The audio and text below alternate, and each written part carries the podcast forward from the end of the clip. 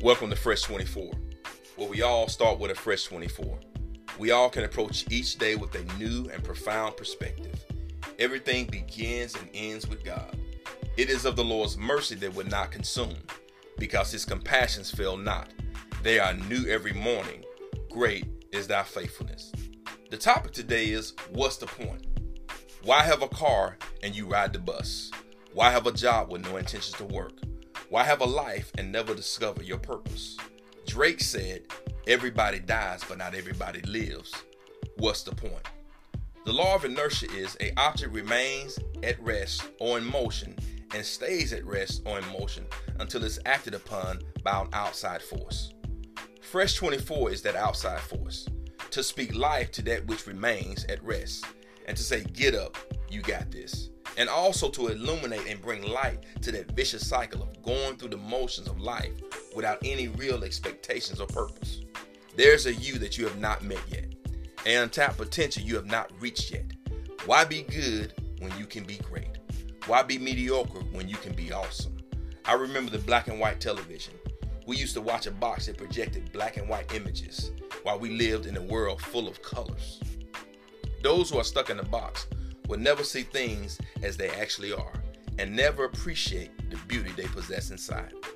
Why be pregnant with purpose and destiny and have no intention of becoming everything God has called you to be? What's the point?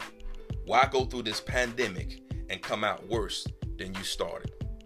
Some of you who are listening to me right now have been lied to, lied on, let down, ostracized, divorced, unappreciated, excluded, taken advantage of, overlooked, passed on for a promotion, denied, and rejected. It is not what happened to you, it's about your response. How did you respond? The enemy's job is to break your rhythm and disrupt your focus. So you take your eyes off who you are and focus on what's happening to you at this very moment. We spend so much time trying to figure out why we experience all those things that I've previously listed instead of taking advantage of the situation. Some of your setback is a setup for something better. Some of the worst things that happened to me has been the biggest blessings in my life. You have to remind yourself and say, I did not come all this way, endure all this stuff, and go through all I've been through to bow down, to give up, or to give into the stuff that God has allowed to take place in my life because it's working for my good.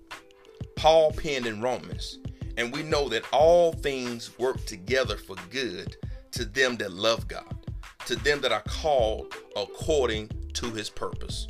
What's the point? No threat, issue, or pandemic should be able to change or disrupt the very thing that I am, not what I claim to be. If you claim to be something, you always have to try to prove it. But if you know who you are, the proof is in the pudding. God was before the pandemic, He is God in the pandemic, and He'll be God after the pandemic.